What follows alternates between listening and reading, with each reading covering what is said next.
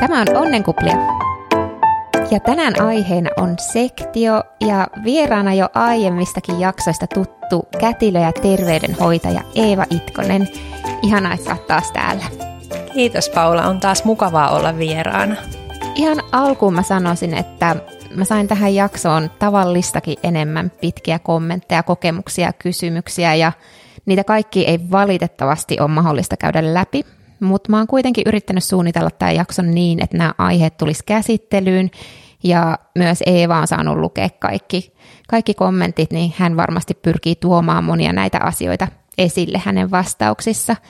Ja me suunniteltiin tuossa etukäteen, että tässä jaksossa keskitytään kokemuksiin ja siihen sektion valmistautumiseen, eikä lähetä sillä tavalla vertailemaan eri synnytystapoja, eikä oteta kantaa myöskään täysin yksilöllisiin kokemuksiin.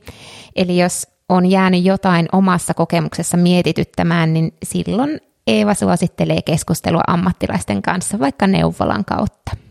Mutta lähdetään käymään näitä asioita läpi, niin Eeva, sullahan on tekeillä väitöskirja sektion kokemuksista, eli vois ehkä sanoa, että sä oot perehtynyt tähän aiheeseen vielä enemmän tai tarkemmin kuin monet muut kätilöt. Ja tässä kesän aikana somessa kuohutti postaus, jossa sanottiin, että sektio ei ole synnytys. Miten sä vastasit tähän? No mä vastaisin, että jokainen määrittelee sen oman kokemuksensa itse. Et sitä ei voi kukaan muu kenenkään puolesta määritellä. Ja voi hyvin olla, että osalle se sektio ei ole synnytys, jos sen itse niin kokee. Eihän kaikki ihmiset halua synnyttää. Toiset haluaa valita sektion synnytystavaksi juuri sen takia, että se ei ole synnytys, joten ei kukaan ulkopuolinen voi myöskään tulla kertomaan, että, että se on koettava synnytyksenä. Mutta ehkä ero on siinä, että jos se tuntuu siltä, että sektio ei ollut synnytys ja se itseä harmittaa tai tuntuu pahalta asialta, niin silloin ehkä kannattaa miettiä, että onko se totuus vai onko se kuitenkin jonkinlainen oma tai ympäristöstä tullut uskomus. Koska kyllä mä ajattelen, että aivan yhtä hyvin sektio on synnytys kuin alatiesynnytyskin. Meillä on kaksi synnytystapaa, toinen on sektio ja toinen on alatie. Eli siinä mielessä niin mä kannustasin siihen, että jokainen pohtii itse sen, mitä merkityksiä sille omalle kokemukselle antaa. Ja jos tuntuu siltä, että siihen liittyy niin kuin voimakkaita negatiivisia tunteita, niin sitten kannattaa niitä pyrkiä käsittelemään ja keskustelemaan ja sillä tavalla purkamaan, että siihen kokemukseen voi kuitenkin vaikuttaa jälkikäteenkin, minkälaisena se mieleen jää. Et lapsihan syntyy joka tapauksessa ja se on iso muutos ja se on ihmeellinen tapahtuma ja yhtä lailla kuin omalla keholla, niin me synnytetään meidän sydämellä. Eli siinä tavallaan niin kuin voi ajatella, että synnytystavasta ja sen synnytyksen niin kuin yksityiskohdista riippumatta, niin siinä on tehnyt ison henkisen työn ja myös ruumillisen työn, että lapsi syntyy maailmaan. Mistä sitten tulee pettymyssektion jälkeen, jos vauva on kuitenkin terve? Ja kun tätä moni noissa kommenteissa ja kysymyksissä sanoo, että heille sanottiin, että miksi sinua harmittaa, vauvahan on terve ja kaikki on hyvin. No tämä on tosi ongelmallinen kyllä lause, mitä vieläkin kuulee kyllä valitettavasti. Ää, ei kukaan ulkopuolinen voi määrittää sitä, että miltä joku asia toisesta tuntuu. Monelle sektio voi olla helpotus ja se voi olla hyvä kokemus ja toisille taas sitten ei. Se voi tuntua pettymykseltä. Ja jos me keskitytään ainoastaan siihen, että vauva tai itse selviää terveenä sen synnytyskokemuksen läpi, niin se on aika lailla semmoinen minimi, jos mietitään, että jos me halutaan, että Suomessa on maailman huippu synnytysten hoito, niin ei se voi olla tavoite, että me ainoastaan keskitytään siihen fyysiseen puoleen. Ihmisen terveys on kuitenkin myöskin tosi kokonaisvaltainen. Se psyykkinen puoli ja se kokemus siitä on hirveän tärkeää ja siitä on tärkeää myös ymmärtää, että sillä kokemuksella niin on merkitystä. Eli ei voi sanoa sillä tavalla, että että olisit nyt vaan tyytyväinen, kun selvisit siitä hengissä. Se voi tuntua tosi pahalta semmoinen kommentti, ikään kuin niillä sen synnyttäjän tunteilla ei olisi mitään merkitystä ja aina niitä ei voi hallita. Sitä voi kuinka tahansa järjen tasolla ajatella, että kaikki meni hyvin, mutta silti tuntuu siltä, että jotain on pielessä. Niin silloin sitä tunnetta pitää kuunnella ja ottaa tosissaan ja miettiä, että yleensä siellä on kyse jostain tarpeista, mitkä on jäänyt tyydyttymättä siinä. Voi olla, että se oma turvallisuuden tunne on järkkynyt pahasti, jos on esimerkiksi päädytty yllättäen sektioon, johon ei ollut ollenkaan valmistautunut, että, että siinä kohtaa voisi semmoista tapahtua. Ja voi olla, että siihen synnytykseen on liittynyt jotain semmoisia tarpeita, esimerkiksi tuntea olevansa yhteydessä itseensä, omaan kehoon tai siihen vauvaan tai puolisoon ja sinne yhteydet on voinut katketa sen synnytyksen aikana, kun on päädytty sektioon. Eli siellä pinnan alla voi olla monia semmoisia tosi tärkeitä ja äh, niin kuin isoja kokemuksia ja olisi hyvä saada itsekin niistä kiinni, niin pääsee ehkä paremmin sen pettymyksen juurisyihin kiinni, että mistä siinä oikeastaan on ollutkaan kyse. Ja toki kaikki ei koe mitään pettymystä. Sekin on tärkeää muistaa, että me ei oleteta kenestäkään, että ai sä synnytit sektiolla, no sua mahtaa harmittaa tosi paljon, koska ei se ole tosiaankaan kaikkien kokemus. Et jokaisella pitäisi olla oikeus siihen omaan kokemukseensa ja tulla hyväksytyksi sen kanssa, että miten, miten itse juuri on kokenut sen oman synnytyksen. Just meinasin mäkin mainita, koska nyt pettymyksestä puhuttiin, mutta tuli myös paljon sellaisia kommentteja, että itsellä oli todella positiivinen kokemus sektiosta. Lähdin esikoista synnyttämään ajatuksena luomusta ja mahdollisimman vähän mitään lääkkeellistä, mutta sektio tuli ja kaikki meni tosi hyvin ja olo oli turvallinen ja toipuminen helppoa ja nopeaa tämän esimerkin kohdalla, että tosiaan niitä kaikenlaisia kokemuksia varmasti mahtuu mukaan.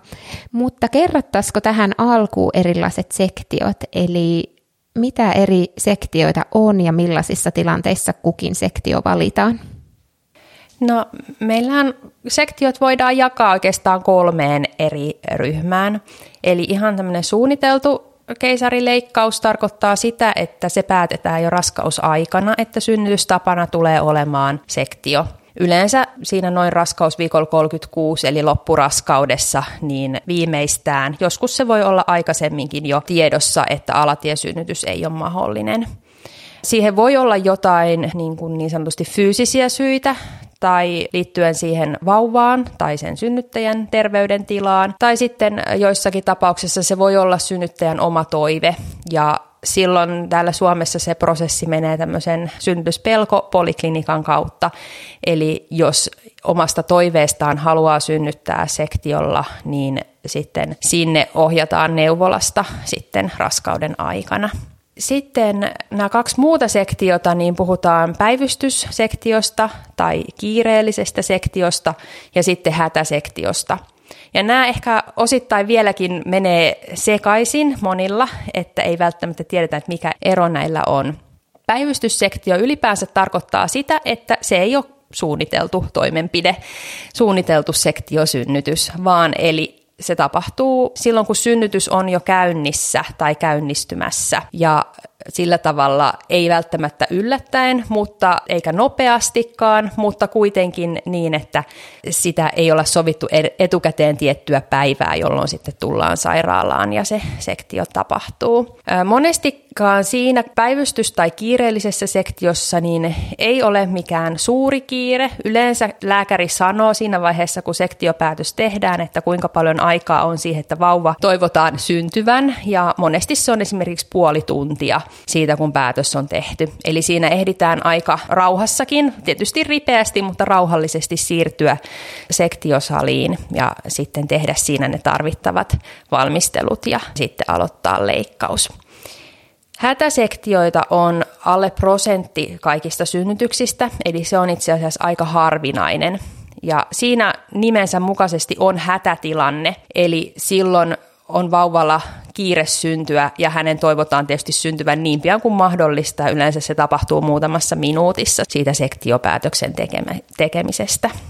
Mitä sitten on hätäsektion aikana? Nukutetaanko äiti kokonaan, jos kyse on hätäsektiosta ja saako isä olla silloin läsnä? Hätäsektiossa tosiaan on sen verran kiire, että siinä humautetaan tajukankaalle kyllä nopeasti ja vauva syntyy pian ja kumppani isä ei pääse valitettavasti siinä mukaan. Että muuten, jos kyseessä on tämmöinen niin kiireellinen sektio tai sitten toki ihan suunniteltu sektio, niin ne tehdään puudutuksessa pääsääntöisesti.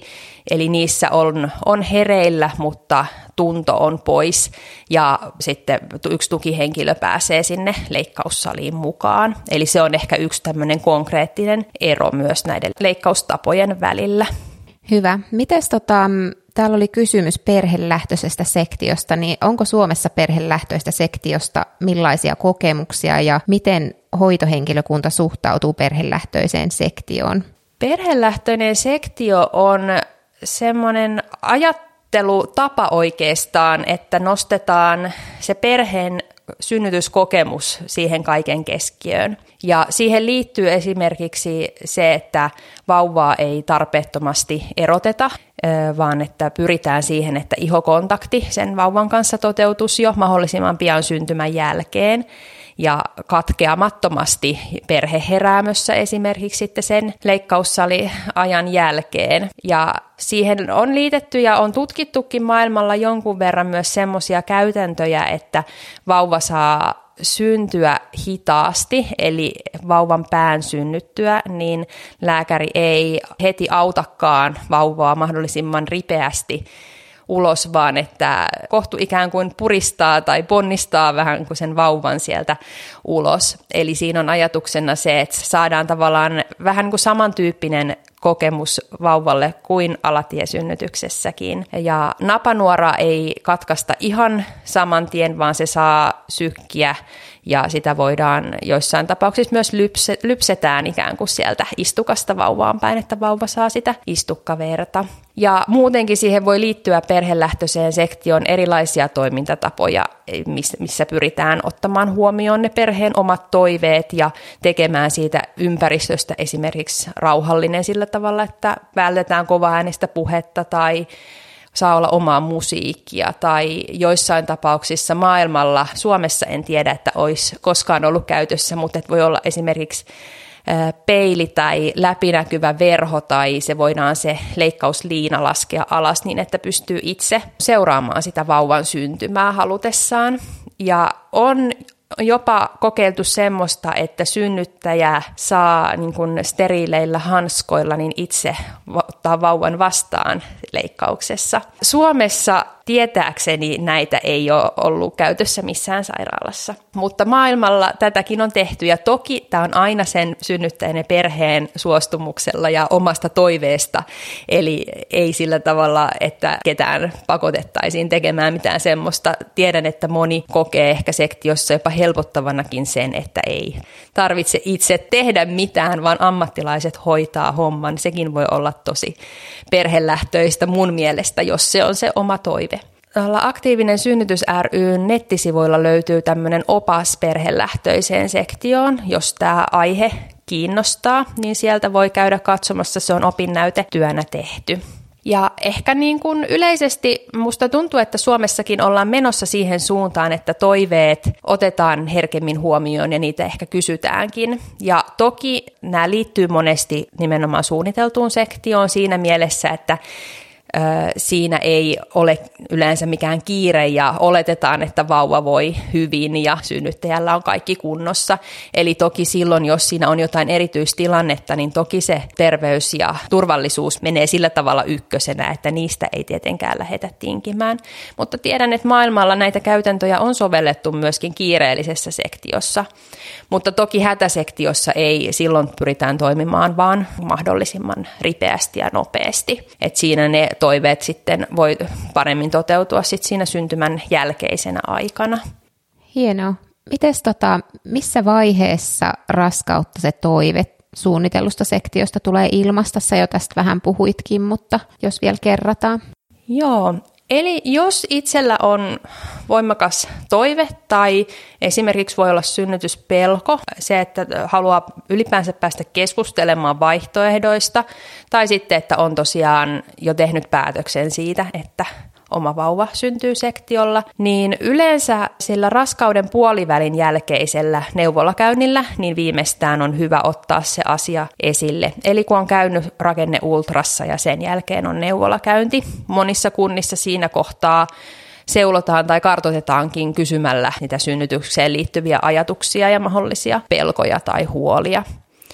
Jos on edellinen synnytys tai joku muu kokemus ollut tosi huono tai jopa ihan traumaattinen sillä tavalla, että se vaivaa jo heti siinä alkuraskaudessa. Joskushan ne voi nousta siinä niin kuin raskautumisen jälkeen heti ne vanhatkin muistot mieleen. Niin kannattaa sanoa jo heti alkuraskaudessa neuvolakäynneillä, että jos se hirveän suuresti vaikuttaa omaan elämänlaatuun ja siitä raskaudesta nauttimiseen, niin monessa paikassa on mahdollista päästä jo aikaisemminkin keskustelemaan siitä asiasta, vaikka pääsääntöisesti toivotaan, että ne lähetteet neuvolasta tehtäisiin siinä raskauden puolivälin jälkeen, että silloin usein se ensimmäinen käynti on siinä viimeisen kolmanneksen alkupuolella. Mites tota, jos tietää, että haluaa sektion, mutta ei kuitenkaan koe millään tapaa pelkäävänsä, että haluaa sen sektion, niin sä mainitsit, että aina menee pelkopolin kautta Suomessa. Onko tämä tosiaankin niin? On. Suomessa on tämmöinen maailmanlaajuisestikin aika erityislaatuinen järjestelmä, että meillä on 90-luvun aikana vuosituhannen vaihteessa luotu tämmöinen niin kuin maanlaajuinen synnytyspelkopoliklinikoiden järjestelmä, eli kaikista synnytyssairaaloista löytyy tämmöinen oma pel- niin sanottu pelkopoliklinikka. Sinne ohjautuu neuvolasta kaikki ne, joilla on tämmöinen vaikea synnytyspelko ja toivoo siihen keskusteluapua. Ja myöskin tosiaan kaikki, jotka haluaa sektion synnytystavaksi, riippumatta tosiaan siitä, että miten sen itse määrittelee, että kokeeko, että syynä on nimenomaan synnytyspelko vai, vai joku muu, niin järjestelmä on rakennettu niin, että siellä pelkopolilla on yleensä vähintään kaksi käyntiä ja lääkärin kanssa keskustelu siitä asiasta. Ja sitten Suomessa tosiaan lääkäri viime kädessä sen sektiopäätöksen tekee, eli se on myöskin mikä on ero moneen muuhun maahan, missä sitten on vähän erilainen tämä terveydenhuoltojärjestelmä. Okei, ja siellä pelkopolilla nimenomaan on sitten kaksi keskustelua lääkärin kanssa vai mitä siellä tapahtuu? No se vähän riippuu niistä omista toiveista ja tarpeista myöskin, että monilla pelkopoliklinikoilla työskentelee vähintäänkin kätilöitä ja lääkäreitä ja usein myös psykologeja. Eli lääkärin kanssa keskustelut voi olla molemmat käynnit, jos toiveena on tosiaan se sektio erityisesti. Ja kätilön kanssa voi olla keskusteluja sitten e- erityisesti siinä tapauksessa, että haluaa päästä ylipäänsä pohtimaan sitä synnytystapaa ja miettiä sitten. Voi olla, sektio saattaa toisia pelottaa myös ja sekin voi olla syy käydä synnytyspelkopoliklinikalla. Eri sairaaloissa on vähän erilaisia malleja siihen, että miten ne käynnit toteutuu ja kuka ottaa vastaan ja käykö kaikki esimerkiksi ensin kätilön kanssa keskustelevassa vai mennäänkö mahdollisesti suoraan lääkärille. Ja voi olla myöskin erilaisia ryhmiä, tämmöisiä psykologin vetämiä ryhmiä esimerkiksi, ja ensisynnytteillä ja uudelleensynnytteillä on vähän erilaisia tapaamisia tietysti, koska useimmiten uudelleensynnyttäjillä on taustalla se aikaisempi kokemus, minkä takia sitten sinne menee. Ja ensisynnyttäjällä sitten voi olla, että on, on sitä pelkoa tai jostain muusta syystä toivoo sektiota jo siinä kohtaa, ennen kuin on, on omaa kokemusta vielä. Mitenkäs sitten tällaiseen suunniteltuun sektioon voi valmistautua tai mi- miten siihen kannattaa valmistautua? Kyllä mä sanoisin, että siihen kannattaa valmistautua miettimällä ihan niitä omia toiveita. Öö, voi lukea esimerkiksi juurikin tämän mainitsemani perhelähtöisen sektion oppaan ja miettiä sen kautta, että onko siellä semmoisia ajatuksia, mitkä itselle tuntuu tärkeiltä, tai sitten voi olla, että tuntuu, että nimenomaan niin kuin, omat toiveet onkin jotain ihan muuta. Hyvin voi synnytystoivellistan kirjoittaa myöskin sektiota varten. Minkälaisia asioita siihen voisi kirjoitella esimerkiksi? No siihen voi kirjoittaa ihan vaikka siihen tunnelmaan liittyviä asioita, jos on toiveita, esimerkiksi just siitä vaikka musiikista tai muista tämmöisistä, miten, jos toivoo esimerkiksi itselle selitetään mahdollisimman tarkasti jotkut asiat, jos on tietää itsestään, että helposti vaikka jännittää tai panikoi tai se, se huolestuttaa, jos on jotain muitakin erityisiä huolia liittyen siihen sektioon ja siitä päivästä selviytymiseen. Ja Toki kaikki sektiolla suunnitellusti synnyttävät niin käy sen synnytystapa-arviokeskustelun tai sen lääkärin kanssa pelkopoliklinikalla keskustelun siellä loppuraskaudessa. Ja siinä on hyvä tilaisuus myös kysyä niitä kysymyksiä. Ja jos esimerkiksi jotkut siihen leikkauksen toteuttamiseen liittyvät asiat mietityttää tai jotkut minkälaisia ompeleita käytetään tai jotain tämmöisiä asioita, niin, niin suosittelen, että kannattaa keskustella niistä jo vaikka siinä kohtaakin sitten, että mitä vaihtoehtoja on. Ja moni miettii esimerkiksi sitten sitä just, että onko toiveena, että saisi vauvan rinnalle siellä leikkaussalissa, jos kaikki on hyvin, tai heräämöön liittyen. Öö, voi olla, että toivoo esimerkiksi riittävä kipulääkitys on itselle tärkeä, toivoo, että siitä erityisesti huolehditaan. Ja se, että miten tukihenkilö tai puolisoa huomioidaan ja imetyksen aloitukseen liittyviä tavallaan samoja mitä alatiesynnytyksessäkin. Ja kyllä mä itse kannustan niin kuin kaikkia oikeastaan kirjoittamaan vaikka synnytystoivellistan tai synnytyskirjeen ja miettimään siihen myöskin siltä kannalta, että jos synnytystapa onkin loppujen lopuksi sitten sektio, niin onko siihen liittyen jotain, missä erityisesti toivoisi vaikka tukea tai apua. Niin, eli jos vaikka olisi ajatuksena mennä tämmöisen alatiesynnytykseen, niin jos se kääntyykin sitten sektioksi, että olisi etukäteen miettinyt sen mahdollisuuden, että se voi kaikilla olla edessä kuitenkin syystä tai toisesta. Joo, ja kyllä tutkimusten mukaan yleensä se yllättäväänkin ja ehkä ei-toivottuunkin kokemukseen sopeutumista niin helpottaa ja sitä synnytyskokemusta parantaa se, jos sitten on jollain tavalla valmistautunut etukäteen. Että se lisää sitä hallinnan tunnetta siinä itse tilanteessa, jos se ei ole täysin semmoinen niin kuin kokemus, mitä ei ole ikinä ajatellut omalle kohdalleen. Et mä en usko, että sillä tavalla, että ajattelee vaikka sitä sektiota tai suunnitteleekin sitä jollain tavalla, miettii siihen liittyviä toiveita, niin että sillä tavalla jotenkin kutsuisi sitä erityisesti luokseen siinä niin kuin synnytyksen aikana, vaan päinvastoin, että jos sen torjuu kokonaan eikä anna sille ajatustakaan, niin se on ehkä loppujen lopuksi niin kun voi olla, että siinä on riski sitten paljon huonompaan synnytyskokemukseen. Et siinä mielessä sitä kannattaa miettiä. Ja ehkä just sit siltä kannalta, että esimerkiksi monet lääkkeettömät kivunlievityskeinot, niin on tosi hyödyllisiä myöskin sektiossa. Esimerkiksi mitkä? No se voi kuulostaakin vähän hullulta, koska kyllähän se ajatus on se, että siinä ei tunne mitään. Mutta kun miettii sitä, niin se on kuitenkin se oman lapsen syntymä. Harva siinä on ihan täysin jotenkin rauhallinen ja tyyni ihan itsestään. Kyllä se on monille ja varmaan sanoisin, että kaikille aika jännittävä päivä, vaikka se olisi suunniteltukin ja varsinkin, jos se tulee sitten suunnittelematta. Eli kaikki semmoiset, niin kuin, mitkä itseä auttaa rentoutumaan, rauhoittumaan, mitä hankalassa tilanteessa auttaa pysymään itse mahdollisimman rauhallisena, mistä voi saada turvaa mikä voi niin kuin vahvistaa sitä yhteyttä siinä tilanteessa esimerkiksi omaan vauvaan. Jotkut mielikuvat, hengitykseen keskittyminen, kaikki tämmöiset, niin mitkä on itse kullekin niitä omia toimivia keinoja. Tai semmoisia keinoja, mitkä on ehkä auttanut jossain aikaisemmassa hankalassa tai vaikeassa tai kiperässä paikassa, niin kannattaa miettiä etukäteen. Ei niitä välttämättä tarvitse listata mihinkään, voi olla semmoisia omia pään sisäisiäkin juttuja, mutta kannustan kyllä niin kuin sillä tavalla valmistautumaan synnytykseen ja sektioon synnytystapana muiden joukossa. Ja sitten tuli sellainen kysymys, että missähän vaiheessa päädytään sektioon alatiesynnytyksen aikana, mikäli vauvalla on kaikki hyvin, mutta äiti on jo tosi väsynyt. Eli ei, olla, ei ole tarvetta kiireelliseen tai hätäsektioon, mutta äiti ei vaan jaksa.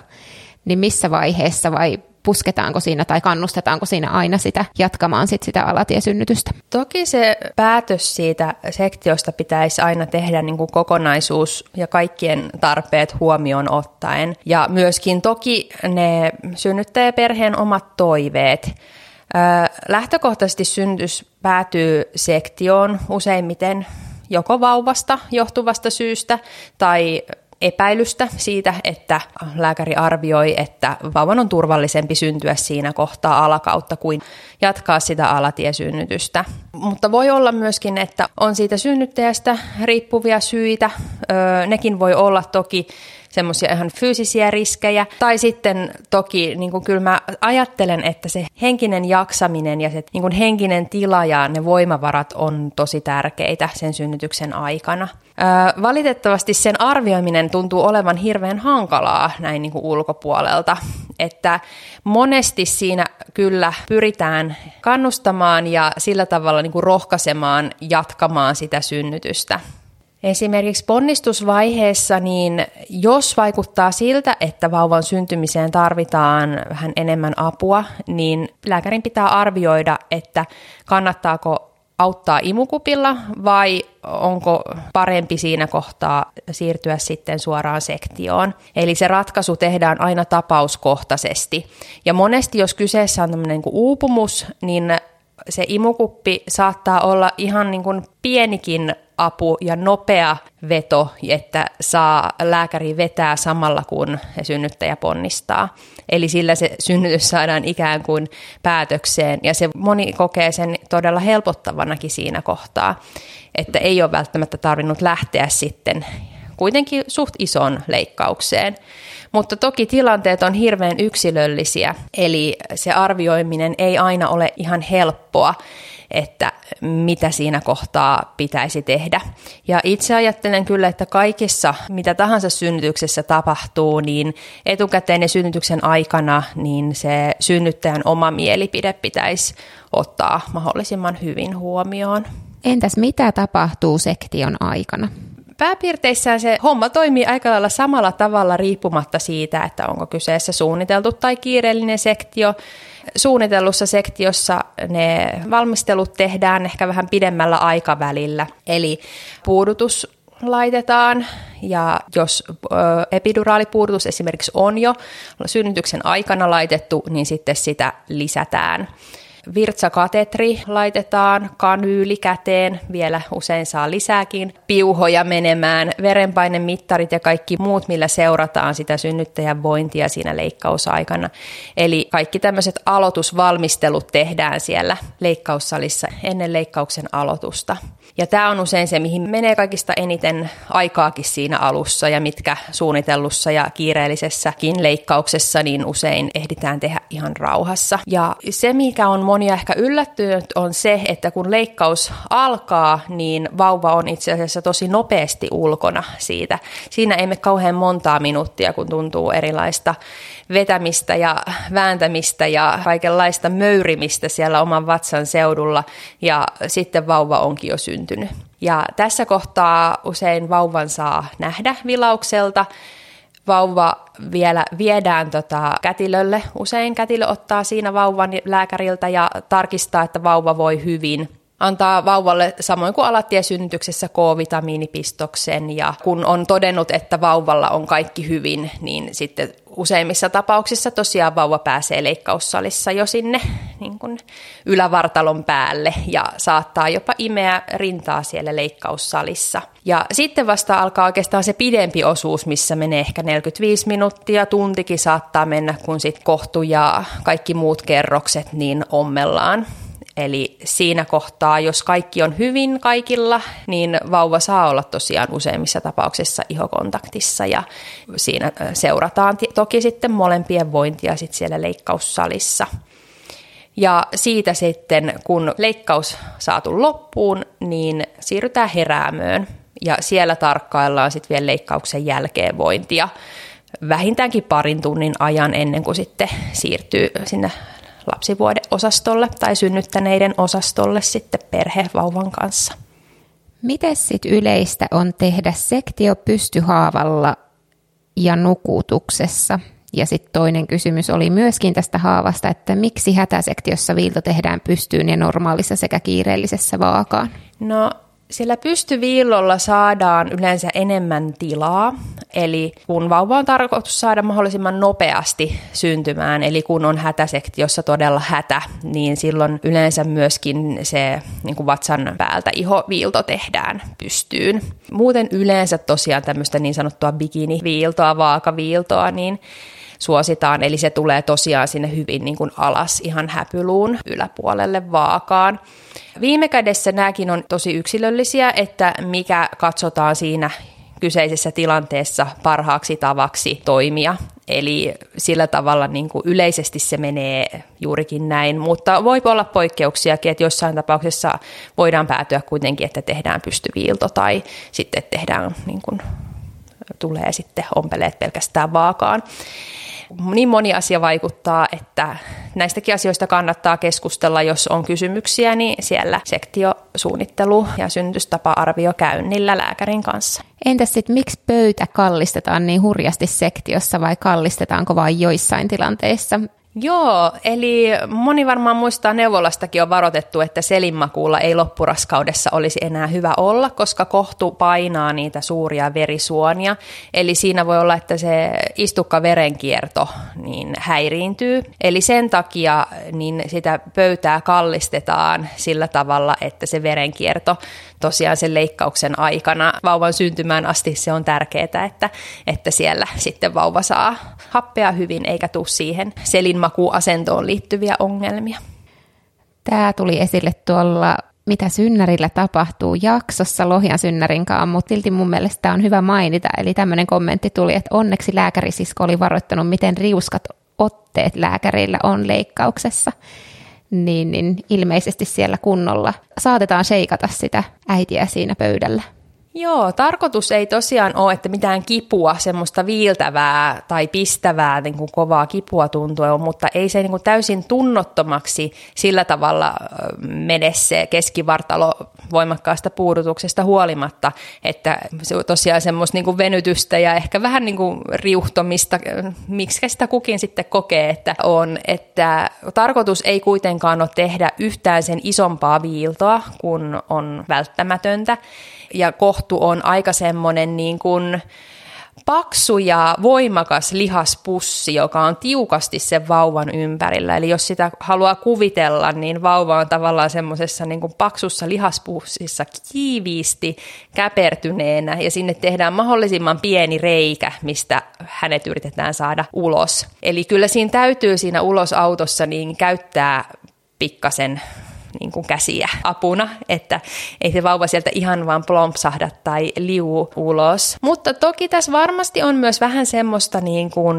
mitä sitten on, mitä käytäntöjä itse kukin on sitten oppinut, että tähän just ehkä tämmöisessä niin kuin lempeä, lempeässä sektiossa tai perhelähtöisessä sektiossa niin on kiinnitetty huomiota ja mietitty juurikin näitä, että voisiko esimerkiksi antaa vauvan siinä tilanteessa, kun kaikki on hyvin, niin syntyä sieltä vähän enemmän itsekseen sen jälkeen, kun pää on syntynyt, että se loppuvartalo saisikin sieltä tosiaan, niin kuin, ettei tarvittaisi ihan niin paljon sitä riuhtomista. Mutta toki tämänkin pitää arvioida tilanteen mukaan, eli kyllähän se syntymä on semmoinen jännittävä hetki siinä, että seurataan koko ajan, että vauvalla on hyvin ja hengitys lähtee käyntiin ja hän saa vielä toki happea siinä napanuoran kautta ja muutenkin, että sillä tavalla niin on varmasti monia hyviä ja oikeita tapoja toimia siinä sektion aikana. Mä en olisi osannut ikinä kuvitellakaan, että olisi mahdollista, että vauva tekee siellä aktiivisesti jotain itse vähän niin kuin ulostuloa.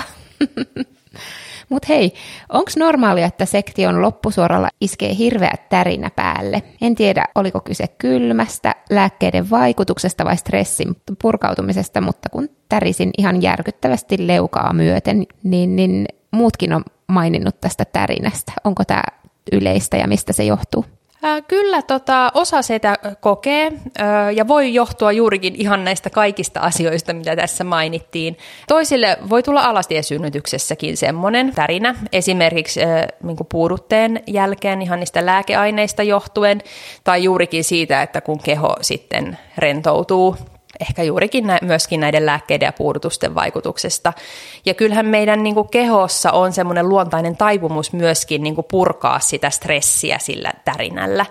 Eli voi olla, että, että varsinkin myöhemmin esimerkiksi heräämössäkin niin voi iskeä vielä päälle sitten semmoinen niin kuin voimakas tärinä. Ja siinä ei kauheasti mitään voi tehdä itse, että jos sitä tärinää yrittää estää, niin eipä se onnistu. Että parempi ehkä sitten siinä kohtaa on, että antaa vaan täristä sen verran, mitä tärisee. Että niin kuin ammattilaiset siinä ympärillä osaa kyllä toimia siitä tärinästä huolimatta. Entäs sitten suolisto, eli täällä on henkilö, jota kiinnostaisi kuulla sektion vaikutuksista suoliston kehitykseen. Hän sanoi, että olen lukenut, että lapsi altistuu tärkeille bakteereille synnytyskanavassa ja tätä luonnollisesti ei sektiossa tapahdu. Mitä seurauksia tästä voi olla? Hyvillä bakteereilla ja terveellä suoliston mikropistolla, kun on todettu olevan yhteys monien sairauksien ehkäisyssä, tai haitallisien sairauksien synnyssä tai lapsi saa paremman vastustuskyvyn syntyessään alateitse. Mitä sä pystyt kertoa tästä?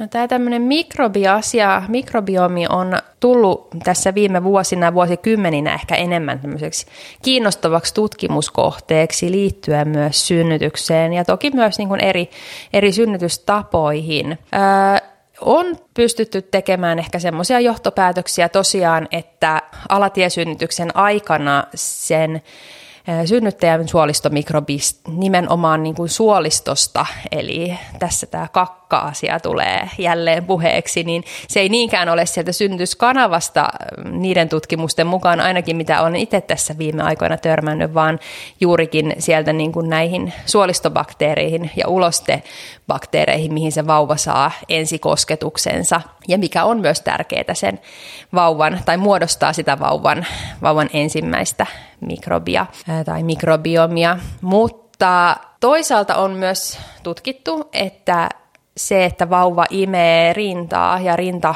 saa niitä kolostrum-tippoja siinä ensi hetkinä ja ensi päivinä, niin sillä on myöskin merkitystä sen suoliston mikrobikannan muodostumiselle. Tieteellisessä tutkimuksessa ylipäänsä niin on ehkä aika hankalaa päätyä semmoisiin niin kuin täysin varmoihin johtopäätöksiin ja syy-seuraussuhteiden osoittamiseen aukottomasti.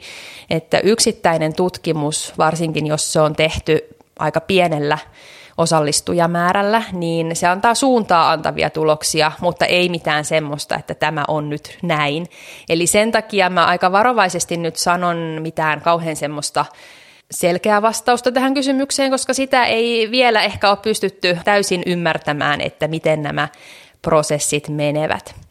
Tähän liittyen hän tuossa muutama vuosi sitten niin kuin kovastikin mietittiin semmoista käytäntöä, että siellä synnyttäjän emättimessä pidettäisiin semmoista niin kuin steriiliä liinaa, ja joka sitten saisi sektion menevän tota, sektiosynnyttäjän juurikin nämä synnytyskanavan mikrobit siirrettyä sitten vauvaan, kun vauvaa pyyhittäisi heti syntymän jälkeen tällä liinalla.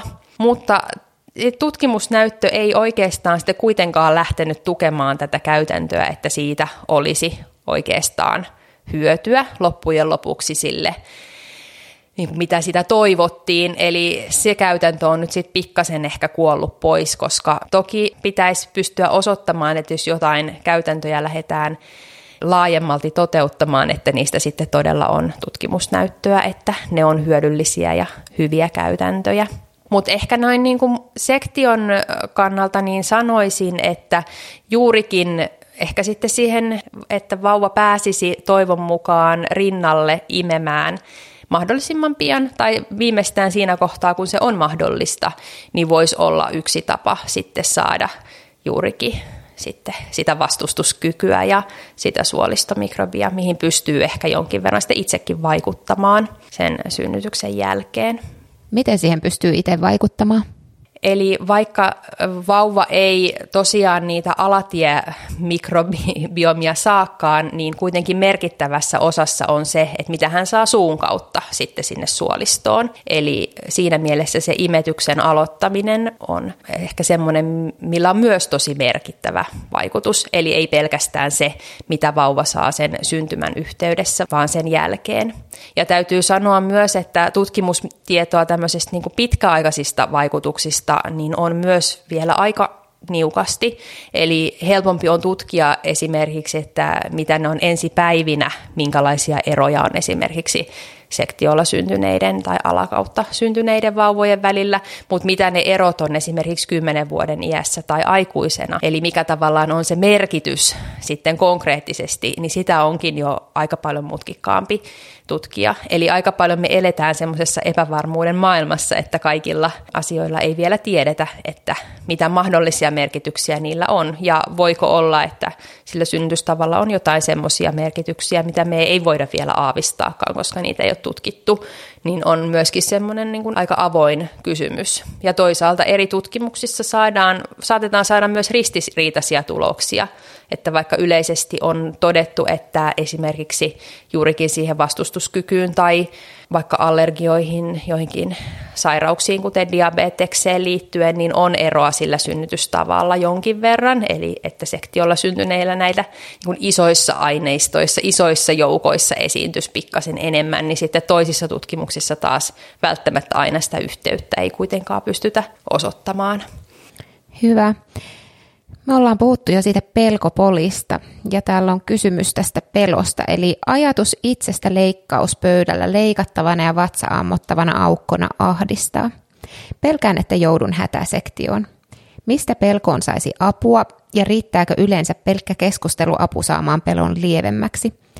Onko pöydällä oltava tajuissaan vai onko mahdollista saada tujut rauhoittavat? Ylipäänsä kaikki pelkoon liittyvä kiinnostaa. Eli saitkin tässä monta kysymystä kerralla.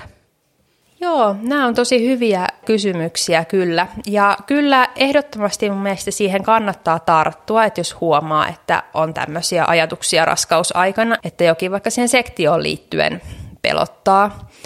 Ja ehkä sitä voi lähteä miettimään ensinnäkin siltä kannalta, että jos se sektio on edessä tai jos se mahdollisesti olisi edessä ja olisi siinä tilanteessa, niin mitkä siinä tilanteessa, mitkä olisi niitä asioita, mitkä saattaisi helpottaa sitä omaa oloa. Niiden ei välttämättä, ne ei voi olla mitään semmoisia ratkaisuja, että ne ratkaisee sen tilanteen täysin jotenkin, että poistaa siitä kaikki häiriötekijät tai pelottavat tekijät, mutta ehkä enemmänkin semmoisia juttuja, mitkä voi pikkasen tehdä olon siedettävämmäksi. Ja jokaisella ihmisellä ne voi olla erilaisia. Monet sanoo, että esimerkiksi just tukihenkilö, puoliso siinä, on tosi tärkeässä roolissa. Tai sitten, että on miettinyt valmiiksi jotain omia mielikuvia tai jotain omia keinoja pitää ajatukset kasassa tai jossain muussa asiassa tai jotain just hengitykseen keskittyminen tai muu semmoinen keino, mikä on kokenut, että itsestä on helpottava ollut joissain niin kuin hankalissa tilanteissa. Ja kyllä yleensä se, että keskustelee asioista muiden kanssa, niin auttaa jäsentämään niitä omia ajatuksia myöskin ja monesti helpottaa myös. Öö, toki kannattaa ehkä erityisesti sitten neuvolassa mainita ja pyytää ja etsiytyä ammattilaisen kanssa keskustelemaan. Tai sitten jos keskustelee ystävien tai sukulaisten kanssa, niin sitten se on vähän kaksipiippuinen juttu, koska monesti ihmisillä voi olla myöskin paljon niin kuin vääriä käsityksiä tai omia mielipiteitä, mitkä vaikuttaa vahvasti siihen, että se keskustelu ei välttämättä sitten aina ole niin avulias tai empaattinen niitä omia huolenaiheita kohtaan. Mutta kyllä mä sanoisin, että se keskusteleminen ja siitä puhuminen ja myöskin no, sen puolison tai tukihenkilön tai jos on tulossa doula synnytykseen, niin että keskustelee niistä huolista, niin se monesti auttaa. Mutta se, että onko se kaikille aina sitten riittävää, niin se on tietysti sitten pitää miettiä, että miltä itsestä tuntuu. Että kyllä mä ajattelen, että on monia semmoisia muitakin tapoja valmistautua synnytykseen kuin keskusteleminen niitä omia ajatuksia voi käsitellä vaikka piirtämällä tai maalaamalla, tekemällä käsillä jotain, jos se niin kuin luovilla menetelmillä, jos se tuntuu itsestä hyvältä, tai sitten kirjoittamalla esimerkiksi, jos on tottunut sillä tavalla prosessoimaan niitä omia ajatuksia, tai sitten jollain ihan fyysisillä menetelmillä purkaa sitä stressiä, mikä siihen liittyy, ja ehkä sitten yrittää just miettiä, että mitkä olisi niitä myönteisiä semmoisia mielikuvia vaikka, että minkä avulla pystyisi sitten helpottamaan sitä tilannetta mikä itse kullakin on sitten semmoinen, mikä voisi toimia, että eri ihmisillä toimii niin eri asiat, että se on oikeastaan parasta, että jos ne on jotain semmoisia, mikä itsestä tuntuu, että on juuri itselle ja omalle perheelle niin sopivia. Miten sitten niistä rauhoittavista. Eli jos oot alatiesynnytyksessä ja siellä tulee ilmoitus tai keskustellaan, että lähdetään sektioon ja se ei olekaan se hätäsektio, niin voiko silti saada nukutuksen tai tosi kovat rauhoittavat? No lähtökohtaisesti nukutus sisältää sen verran paljon riskejä kuitenkin, että sitä ei ensimmäisenä lähdetä kyllä tekemään ilman todella niin kuin pakottavaa syytä. Eli sitä, että on todella hätätilanne ja kiire ja se on ainoa vaihtoehto. Mutta toki varsinkin, jos tietää, että on tulossa suunniteltu sektio tai muuten haluaa juurikin pelkopoliklinikalla niin keskustella sitä alatiesynnytykseen liittyvistä erilaisista vaihtoehdoista ja kirjata siellä vaikka ylös toiveita, niin kannattaa keskustella myöskin siitä, että jos toivoo, että niitä rauhoittavia lääkkeitä voisi käyttää apuna. Eli se kannattaa oikeastaan keskustella siellä, että jos itsestä tuntuu, että mitkään muut keinot ei siinä tilanteessa olisi riittäviä, vaan että tarvii apua. Ja kyllähän moni pelkää juurikin synnytyksessä ja sektiossa yhtä lailla kuin alatiesynnytyksessä niin semmoista tavallaan juurikin, että menee paniikkiin tai menettää niin kuin sen hallinnan, että se ei ole mikään semmoinen harvinainen pelko ollenkaan, että kyllä sitä kannattaa keskustella ja miettiä siihen sitten ihan kaikenlaisia apukeinoja, että millä sen, sen voisi saada vähän paremmin hallintaan sitten sen tilanteen. Hyvä. Mennäänkin sitten palautumiseen tai sektion jälkeiseen aikaan ja ensin näitä välittömiä asioita. Eli onko yleensä tavoite yhdistää äiti ja lapsi mahdollisimman pian sektion jälkeen? Ja toinen kysymys, että missä ja kenen kanssa vauva on sektion jälkeen? No silloin kun kaikki voi hyvin, niin kyllä enenevässä määrin, mä en nyt ihan jokaisen suomalaisen synnytyssairaalan nykykäytäntöjä tunne, mutta on yleistynyt tosi paljon se tavoite tosiaan, että ihokontakti olisi mahdollista jo siellä synnytyssalissa.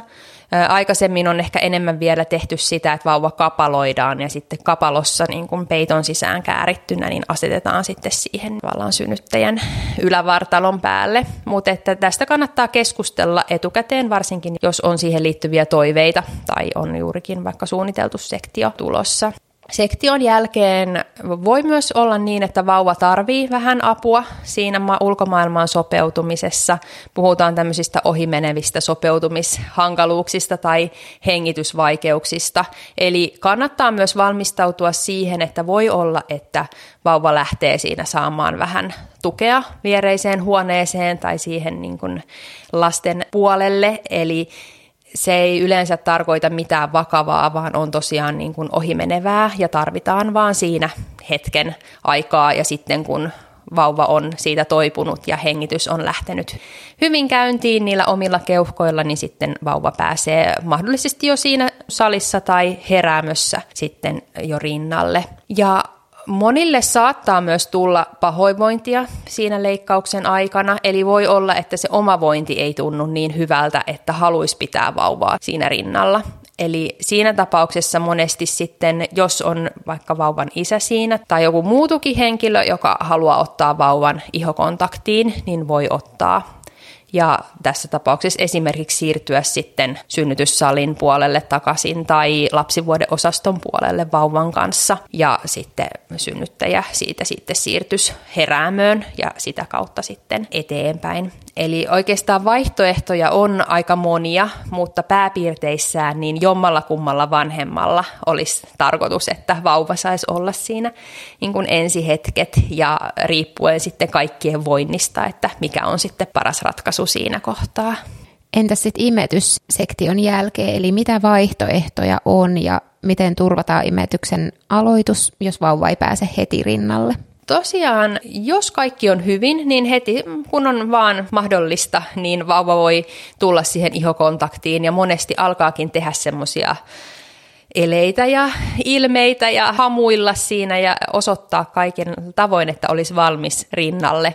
Ja kätilö toki siinä leikkaussalissakin voi jo olla apuna, koska omat kädethän siinä ei pysty samalla tavalla, ei pysty tukemaan sitä vauvaa. Eli tukihenkilö ja kätilö on siinä ja sitten mahdollisesti myös heräämössä, jos vauva on heräämössä mukana, niin voi sitten auttaa asentojen ja muun kanssa. Eli siinä mielessä niin synnytystapa ei vaikuta imetyksen onnistumiseen tai sen imetyksen alkamiseen. Enemmän vaikutusta on tosiaan siinä, että joutuuko sitten olemaan erossa vauvasta siinä heti syntymän jälkeen. Ja sektiossa se ehkä voi olla pikkasen todennäköisempää, että saattaa olla, että tulee jotain semmoista voinnissa, että ei välttämättä pysty olemaan yhdessä. Mutta silloin olisi tosi tärkeää aloittaa se rintojen stimulointi ihan käsin lypsämällä mahdollisimman pian sen synnytyksen jälkeen. Eli heti kun omat voimat tai vointi sen sallii, mielellään ihan muutaman tunnin kuluessa siitä vauvan syntymästä. Ja tässä kohtaa yleensä paras on tosiaan niin kuin käsin lypsy, eli jos on suunniteltu sektio tulossa, niin sitä voi harjoitella etukäteen jo, ja monissa paikoissa saatetaan ohjeistaakin, että loppuraskaudessa esimerkiksi 38 viikolta tai joskus vähän aikaisemminkin, niin voi alkaa kokeilla, niin kuin harjoitella niitä otteita, että miten se lypsäminen toimii. Eli sillä tavalla voi, niin kun, jos vauva ei pysty olemaan siinä rinnalla nostattamassa sitä maitoa, niin sitten voi itse tehdä sitä. Ja tärkeintä ei ehkä siinä kohtaa edes ole se määrät, että tuleeko sieltä muutama tippa tai mahdollisesti ei välttämättä tule mitään, mutta että kuitenkin, että sitä stimulaatioita tulisi säännöllisesti niin kuin mielellään, ainakin kahdeksan kertaa vuorokauden aikana, jos vauva ei pysty olemaan siinä tai jos vauva ei jostain syystä ime rintaa. Kyllähän tämmöisiä tilanteita voi tulla ihan alatiesynnytyksenkin jälkeen, eli siinä sama ohje, että sillä turvataan se, että sitten kun vauva pystyy taas tulemaan ja olemaan siinä rinnalla, niin sitten saisi mahdollisimman hyvän alun ja semmoisen niin kuin rinnalle ryömimisen, mistä puhutaan monesti, että vasta syntynyt sitten heti syntymän jälkeen, niin saisi itse rauhassa ihokontaktissa ryömiä kohti sitä rintaa ja alkaa imeä, niin sen voi toteuttaa myöhemminkin. Sen voi hyvin tehdä lapsivuoden osastolla tai vaikka jopa kotona, että vauvan asettaa ihokontaktissa siihen rintakehän päälle ja rauhassa pesii vauvan kanssa ja antaa vauvan tavallaan itse hakeutua ja nokkia itsensä kohti siinä, hamuilla kohti sitä rintaa. Eli jos se ei onnistu heti sen syntymän jälkeen tai se on jäänyt pois, niin, niin sen saman rinnalle ryömimisen niin voi hyvin toteuttaa sitten omassa aikataulussa myöskin, paljon myöhemminkin. Mulle tuli sitten mieleen, että miten sitten kun sanotaan, että ne ensitipat siitä maidosta on tosi tärkeitä, niin että sit jos vauva ei pääsekään heti rinnalle ja sitten itse rupeaa lypsämään ja sitten ne tärkeimmät tipat tuleekin heti siinä, kun itse lypsää ja vauva ei olekaan paikalla käyttämässä niitä hyödyksi? No Ensinnäkin niin kyllä sitä niin kuin semmoista kolostrum ensimaitoa, joka on kyllä aikamoista superfoodia, niin tulee siinä ensimmäisten päivien aikana, ensimmäisen, toisen, ehkä kolmannenkin vuorokauden aikana ja sen maidon koostumus alkaa sitä pikkuhiljaa muuttua. Että siinä mielessä sitä tulee kyllä lisää. Se ei sillä tavalla... Se ei ole oikeasti vain pari tippaa. Ei ole mitään menetetty. Ja sen lisäksi niin kannattaa pyytää, jos ei erikseen tulla tarjoamaan semmoisia niin sanottuja lypsysettejä, eli lääkelaseja ja pieniä millin, ehkä alkuun millin ruiskuja, voi olla kahden millin, viiden millin, mutta milli voi, yksi millilitrakin on jo paljon. Eli lypsää lääkelasiin ja sieltä sitten voi imaista tai kätilön avustuksella saada ruiskuun. Se voi olla todellakin niin kuin ihan muutama tippa, mutta koska ne on niin tärkeitä, niin nekin tipat voi tosiaan sitten antaa vauvan suuhun sillä ruiskulla ja sillä tavalla saada talteen. Vaikka toisaalta niin ei kannata hätääntyä, että jos tuntuu, että sieltä ei niin kuin mitään lähde tulemaan, että ei ole mitään menetetty siinäkään tapauksessa, sekin on ihan tavallista, mutta monilta sitten saattaa tulla niitä tippoja ja joskus jopa useampi milli jopa heti syntymän jälkeen, vaikka välttämättä ei tarvitsekaan edes niin paljon tulla, että se on tärkeää kuitenkin. Millaista sektiosta palautuminen sitten on? Oikeastaan voi sanoa, että tosi yksilöllistä. Et siinä on hirveitä eroja, että toiset palautuu niin kuin heti sen sektion jälkeen kokee, että ei ole mitenkään erityisen kivuliaita, pääsee hyvin ylös ja liikkeelle ja kokee kaikkinensa, että se palautuminen on ollut tosi nopeata. Sitten osalla saattaa olla, että on enemmän kipuja, erityisesti kun nousee sängystä tai muuten vaihtaa asentoa ja liikkeellä. Ja voi olla erilaista kipua esimerkiksi johtuen siitä ilmakkuudesta, mikä voi tehdä paljon kovempaakin kipua itse asiassa siellä vatsan alueella kuin sitten ihan se pelkkä leikkaushaava, vaikka se tuntuu hassulta, että se haavakipu ei välttämättä olekaan se suurin ikävä asia siinä heti leikkauksen jälkeen. Toisilla se kestää viikon verran. Yleensä kahden viikon kohdalla suurin osa pystyy jättämään jo ainakin kaikki kipulääkkeet tai vähentämään kipulääkkeiden käyttöä niin kuin merkittävästi. Ja kyllä heti kun vaan pystyy, niin kannattaa nousta ja lähteä liikkeelle, että se kyllä nopeuttaa sitä toipumista. Ja riittävä kivunlievitys on myös tärkeää sen sektion jälkeen. Eli tarkoittaa juurikin sitä, että jos on kovin kipeä, niin silloin ei pysty olemaan liikkeellä, on vaikea liikkua ja vältteleekin sitä liikkumista ehkä herkemmin, jolloin se palautuminen ja toipuminenkin hidastuu. Eli kannattaa pyytää riittävästi sitä kivun lievitystä, että pystyy sitten mahdollisuuksien mukaan olemaan liikkeellä. Et nyt korona-aikaankin monet on sanonut, että on liikkunut esimerkiksi siellä omassa huoneessa, että kiertänyt ympyrää niin kun, tai kävellyt edestakaisin niin kun sektion jälkeen siinä huoneessa, kun ei ole päässyt edes käytävälle liikkumaan. Mutta sitten toisaalta, että jos on ollut vaikka rankka synnytys, joka on päätynyt sektioon ja on itse tosi huonossa kunnossa, niin ei kannata ottaa myöskään semmoista hirveätä stressiä sitten, että pitäisi pystyä jotenkin olemaan hirveän nopeasti ylhäällä ja kivuton ja muuta, että joskus se voi myös ottaa aikaa, eli ei myöskään ole hyvä verrata kokemuksia sillä tavalla keskenään, että jollain muulla on ollut jonkinlainen kokemus, niin se voi olla, että se oma kokemus on joku ihan muu ja se on ihan ok, että kaikilla on kuitenkin sitten se oma yksilöllinen kokemuksensa, minkälainen, miten, miten se toipuminenkin sujuu. Ja sitten kyseltiin tarkempia ohjeita palautumiseen, esim. millaista liikuntaa saa ruveta harrastamaan, saako uida ja yleisesti ohjeita niin kuin palautumiseen ja haavan käsittelyyn. Pikkuhiljaa kannattaa lähteä lisäämään sitä omaa aktiivisuutta itseään kuunnellen toki.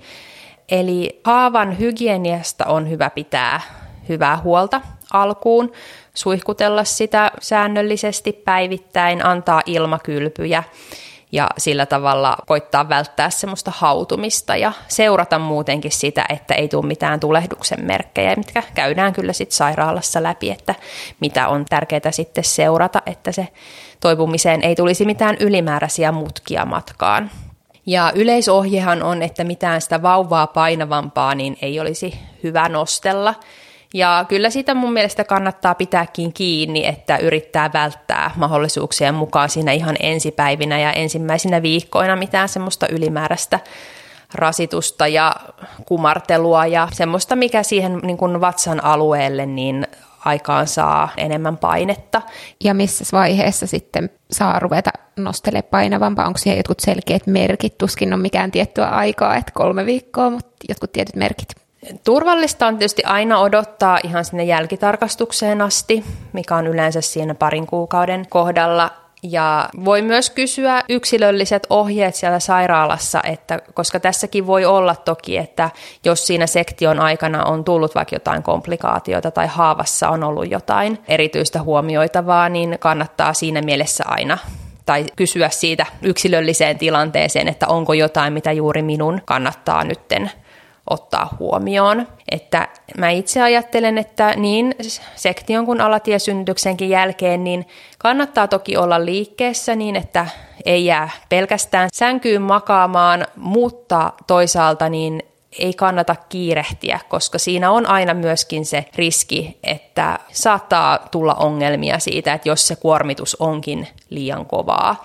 Kuitenkin koko keskivartalon tuki on poissa pelistä ja siellä on haavat, ne on suljettu monessa kerroksessa, ei ole pelkästään iholla ompeleet, vaan on myös niitä syvempiä ompeleita. Eli varsinkin kaikki semmoiset niin äkilliset liikkeet ja paine, mikä kohdistuu siihen niin kuin haavan suuntaan, niin sitä kannattaa kyllä välttää ja ottaa aika rauhallisesti. Ja seurata myös niitä merkkejä, että jos huomaa, että vaikka jälkivuoto alkaa lisääntyä jonkun rasituksen jälkeen tai tulee kipua enemmän, niin ne on semmoisia merkkejä, että kannattaa sitten taas vastaavasti vähän hidastaa. Ja kyllä mä sanoisin, että sitä ehtii kyllä sitten aika nopeasti se kuitenkin se menee se heti ensi, ensimmäiset viikot ja se parikin kuukautta.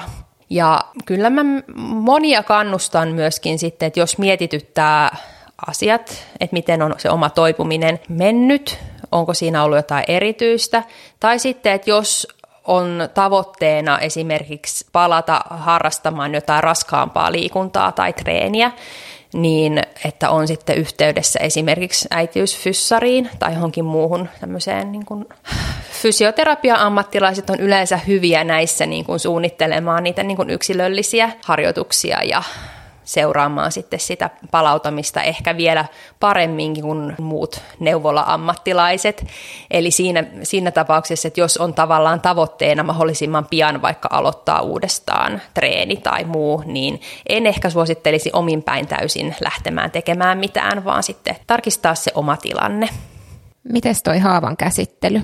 No sekin on semmoinen juttu, mikä on tuolta fysioterapiasta enemmän nyt alkanut vähän valua tänne niin kuin kätilöidenkin keskuuteen, mikä on useimmiten se vastaus siihen kysymykseen, että miksi tästä ei kerrota jo synnytyssairaalassa.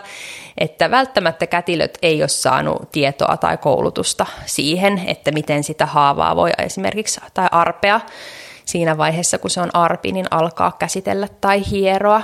Mutta kyllä siitä on apua siinä, että mobilisoi ikään kuin itse sitä arpea, jos ajatellaan ihan yleisesti, mitä tiedetään arpien ja arpikudoksen muotoutumisesta. Pystyy ehkä vähän välttämään niitä kiinnikkeiden muodostumista ja se arven alue tulee ehkä tälle psykologisestikin tutuksi, varsinkin jos se sektiohaava on ollut itselle vaikka jollain tavalla vähän vaikeakin asia. Ja sitten se, että tavallaan kaikki siihen palautumiseen liittyvä, mitä itse pystyy tekemään, niin on monesti semmoista, että siitä voi myös saada sillä tavalla voimaa. Eli ihan netistäkin löytyy hyviä fysioterapeuttien kirjoittamia ohjeita tai videoita, jos haluaa videolta erityisesti katsoa, mutta kannattaa peilin avulla ensin vähän seurata sitä haavaa ja sitten kun se on hyvin umpeutunut, niin voi ensin siitä haavan tai arven ulkopuolelta sormilla varovasti alkaa hieroa ja sitten tosiaan myöskin ihan siitä sen arven päältä, sitten kun se on hyvin toipunut. Hyvä. Miten sitten sektio, vaikeuttaako se tai vaikuttaako se raskaaksi tulemiseen jatkossa tai sitten synnytykseen? No tietysti voidaan sanoa, että kaikki kohtuun kohdistuneet toimenpiteet, niin niillä voi olla jotain vaikutusta. harvemmin ne millään tavalla estää sitä raskautumista. Et jonkun verran se sektiohaava tai se arpi, niin voi, riippuen ihan todella yksilöllisesti, että onko sillä mitään vaikutusta, mutta että voi olla, että joillakin saattaa vaikeuttaa tai lykätä sitä raskaaksi tulemista, tai sitten, että on pikkasen enemmän istukan kiinnittymishäiriöitä seuraavissa raskauksissa. Mutta puhutaan tosiaan sen verran niin kuin pienistä todennäköisyyksistä, että ei voi sanoa, että sektion jälkeen yleisesti olisi jotenkin vaikeaa tulla raskaaksi tai, tai seuraavissa raskauksissa olisi jotain ongelmia, koska suurin osa raskauksista kuitenkin menee hyvin. Et jos aikaisempi synnytys on ollut sektio, niin sitten seuraavassa synnytyksessä on aina sitten äitiyspoliklinikalla loppuraskaudessa ja niin sanottu synnytystapa-arvio. Ja siinä yleensä sitten ihan omistakin toiveista riippuen toki, mutta mietitään sitten kokonaisvaltaisesti sitä, että mikä on se tuleva synnytystapa. Et monesti täällä Suomessa niin alatiesynnytystä suositellaan, ainakin jos se on oma toive, että se on ihan mahdollinen. Ja täällä ei ole semmoista käytäntöä niin kuin monessa muussa maassa, että ensimmäisen sektion jälkeen kaikki synnytykset on automaattisesti sitten sektioita, vaan katsotaan ylipäänsä, että mikä se on ollut se syy siinä sektiossa ensimmäisellä tai siinä edellisellä aiemmalla kerralla ja mitkä on tosiaan ne oma toive ja se tilanne siinä hetkessä, että ajatellaan, että ei ole mitään semmoista automaatiota. Monesti ehkä sitten, jos on kaksi sektiota taustalla, ja varsinkin jos ei ole yhtään alatiesynnytystä, niin silloin useimmiten suositellaan, että sitten sen jälkeen olisi sektioita, sitten muutkin synnytykset. Mutta tiedän, että sekään ei välttämättä ole ihan semmoinen, että ei missään tapauksessa, jos on itsellä vaikka kova toive ja motivaatio, että sitten haluaisi, haluaisi vielä sen alatiesynnytyksen, niin siitä kannattaa aina keskustella siinäkin tapauksessa. Hyvä. Siinä olikin sitten kysymykset, mitä käydään läpi, mutta haluaisitko vielä loppuun kertoa sun terveiset synnytykseen valmistautuvalle, oli se sitten minkälaiseen synnytykseen tahansa valmistautuva ja varmasti on myös moni, joka kuuntelee, joka on käynyt jo läpi sektion, niin mitä sanoisit heille? No mä sanoisin, että tärkeintä on se, että jokaisella on se oma kokemus ja se, että mitä on tapahtunut tai mikä kokee itse, että itselle on ollut parasta tai miten muuten, onko, miten sen vaikka sektion tai ylipäänsä synnytyksen on kokenut. Ja se on juurikin se, mikä on se kaikista merkityksellisin, ei se, että mitä joku muu sanoo tai mitä kuka tahansa muu on sen kokenut. Vaikka ei ole helppoa tietysti, jos tuntuu, että kohtaa semmoista ymmärtämättömyyttä. Sitä valitettavan paljon täällä niin kuin somessa ja muutenkin näissä niin kuin synnytyskeskusteluissa valitettavasti välillä nousee esiin, että ihmiset katsoo asioita jotenkin niin niiden omien silmälasiensa läpi, eikä välttämättä sitten muista sitä, että toisella tosiaan voi olla hyvinkin erilainen näkemys ja kokemus ja tausta, minkä takia sitten asiat voi kokea niin monella eri tavalla. Et toivoisin, että sillä tavalla otettaisiin huomioon se, että me ollaan erilaisia ja eri asiat sopii eri ihmisille ja toisaalta me koetaan asiat eri tavalla ja tarvitaan ehkä erilaista myöskin tukea ja apua sitten, jos tarvitaan. Eli sillä tavalla se yksilöllisyys ottaa huomioon ja, ja toivon myös, että kaikki saisi juurikin semmoista tukea siinä raskausaikana, mitä tuntee, että itse tarvitsee ja saisi määritellä sillä tavalla itse sen oman tilanteensa. Hyvä, kiitos Eeva, että tulit puhumaan tästä selkeästi tärkeästä aiheesta, joka puhutti ja herätti paljon kysymyksiä ja kommentteja jo etukäteen. Ja siellä toisessa päässä tosi kiva, että kuuntelit loppuun saakka. Seuraile onnenkuplia somessa ja tule mukaan toimintaan, mitä on tulossa tässä tulevaisuudessa. Kiitos sulle ja kiitos Eeva. Kiitos.